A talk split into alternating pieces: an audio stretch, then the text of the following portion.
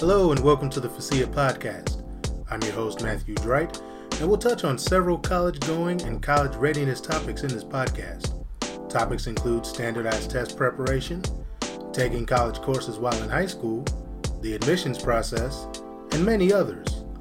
We'll have conversations with industry experts pertaining to each topic, as well as those who are experiencing the processes of these topics firsthand.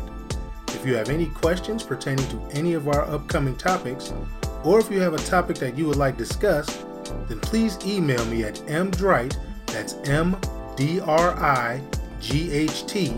at familycentered.org.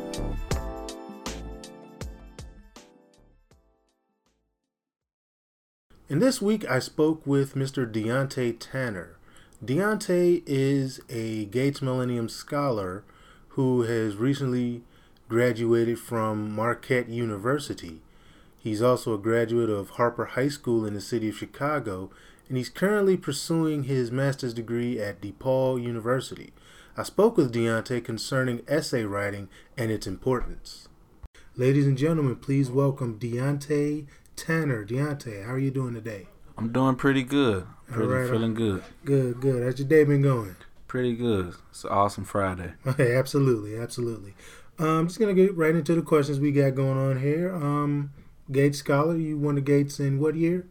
2013. 2013. Um, what was the main factor for you pursuing the Gates? Um, I think it was it was more so I wanted to um alleviate any potential stress on my mother as far as paying for college. So I had to seek out some resources um, to basically position myself to be able to, you know, go to school paid for. Okay, all right, all right. So, um, application process. Mm, From what I'm understanding, it was a pretty long process. How long would you say you spent on that application process, the application itself, as well as the essays? So I think I I start I supposed to start it in the summertime of before my senior year, but I started in September and it went through January. Okay, all right, all right. Um, do you remember the essays that you had to write for? Yeah, I re- it was I had to write eight eight different essays Mm. and they all covered a range of things from short-term goals, struggles and community service and other things of that nature. Okay. Uh, do you remember if one gave you more difficulty than others? I think the toughest one I had to write about um, was a struggle, an academic struggle, Mm-hmm. just because you know in high school, you know I was basically a, a 4.0 student throughout throughout my high school tenure, but um, there were classes that I struggled with, even though I passed them, and you know that was the hardest story I had to write about. Not just how did I overcome that particular subject, but if I was presented with something of that nature in the future, how would I be? You know, how would I show my resiliency? Right, right, right. The gates had been suspended for a little bit, but it recently came back. Have you seen any of the new Gates material up to this point?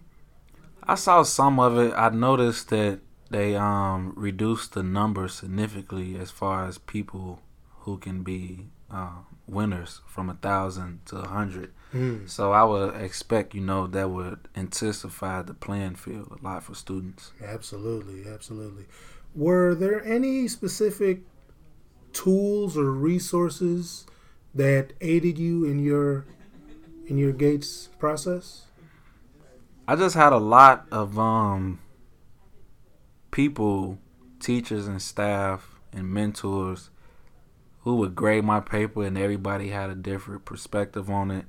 Everybody had different critiques and recommendations. But at the end of the day I took it I took all those comments and decided which route I was gonna go in and um, I just basically told my story and, and their their assistance aided me in that process. Okay, you mentioned a few people who assisted you in the process. Anybody in particular that that helped you out significantly?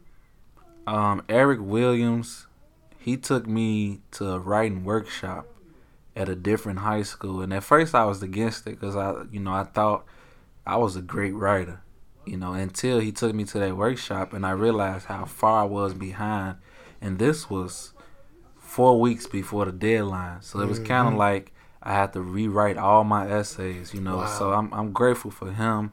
Um, Dr. McKenzie read my essays. Terrell McKinney read a few of them, and then I had a few English teachers back at Harper read them. Okay. So I had a I had a nice mixture of people. Yes, you sure did. Sounds like a sounds like a village taking care of that child, huh? Okay, all right. Um, the tools that you did use that you may not have mentioned, were you using those while you were at Marquette? Yeah, I th- I think well, you know, one thing that's that's very vital with writing in general is that you can only get better at your craft.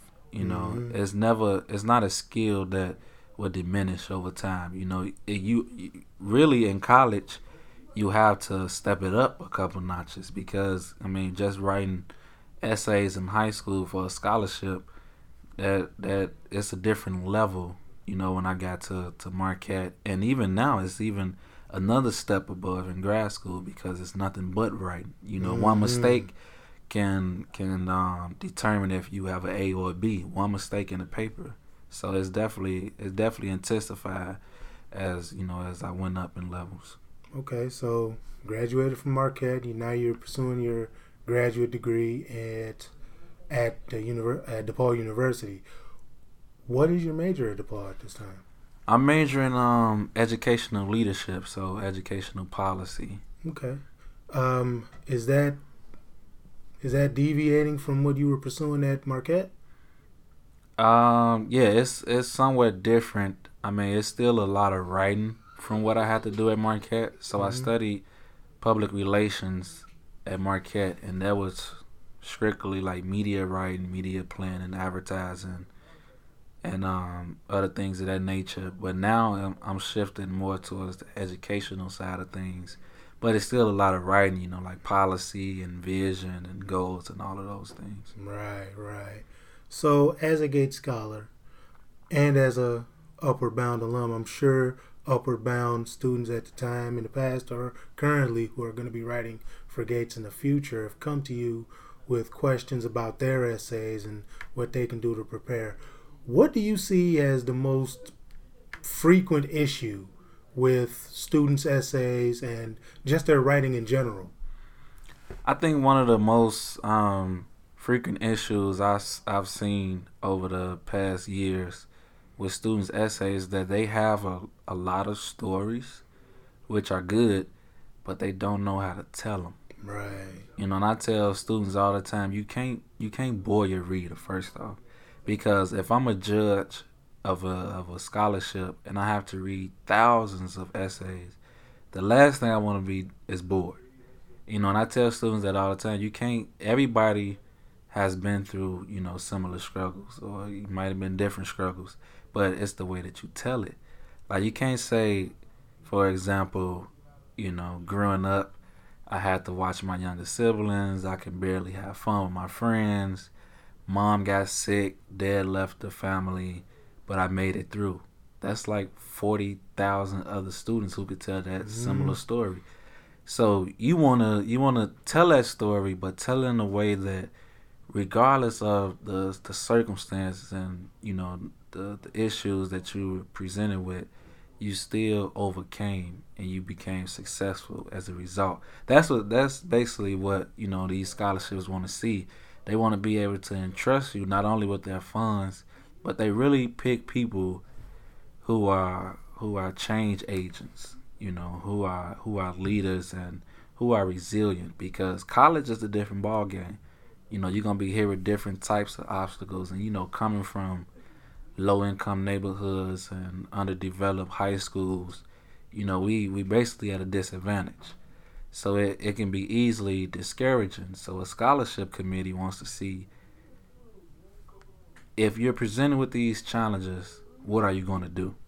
And you have to be able to tell that to the committee in an essay. Mm-hmm. Or if, if I'm pre if I fail a if I fail a paper or an exam, I plan to study harder. You know, I plan to grind harder to get a better grade. You know, and that stuff like that shows them that your your grit. You know, you have yes, grit yes. and you have resiliency, and regardless of the circumstance, you're able to bounce back because you have that mindset. All right, all right, all right. I'm running out of time here, so I'm gonna ask you this one last question. Um, if you have any advice that you would give to high school students right now, regardless of grade level, let's hear it. My advice would be to to really do things that will create a story. Cause I, I found, you know, a lot of kids they a lot of kids don't have a story because they haven't done much. You know, so my advice would be to step out of that comfort zone. Um, be a leader, be community oriented. Um, do things in the school, you know, do things in your in your community, family, church, you know. Um, really just be involved. That's that's my yeah. that's my main advice is to be involved. So when it's time for you to tell those stories, that that'll be the easy part. You got the story already. Now yes. the, the difficult part is how you're gonna tell it, and that's what people like me come in at for that guidance. Mm-hmm. But when you have the story, you you got the you got it down packed from there. Deontay Tanner, ladies and gentlemen, Deontay, thank you for sharing some time with us, giving your giving your story and uh, just hanging out with us and saying what you had to say. Thank you. I appreciate for FASIA Upward Bound and all they've done for me. All right, all right. Well, thank you, thank you, thank you to all of you listening out there. This is Matthew Dright on the FASIA podcast, and I will check you all later. You can find us on the web at www.familycentered.org. You can also find us on social media Facebook, the Family Centered Educational Agency, and on both Twitter and Instagram at Facia Trio. That's at F C E A Trio. The Trio programs are funded in part by the Department of Education.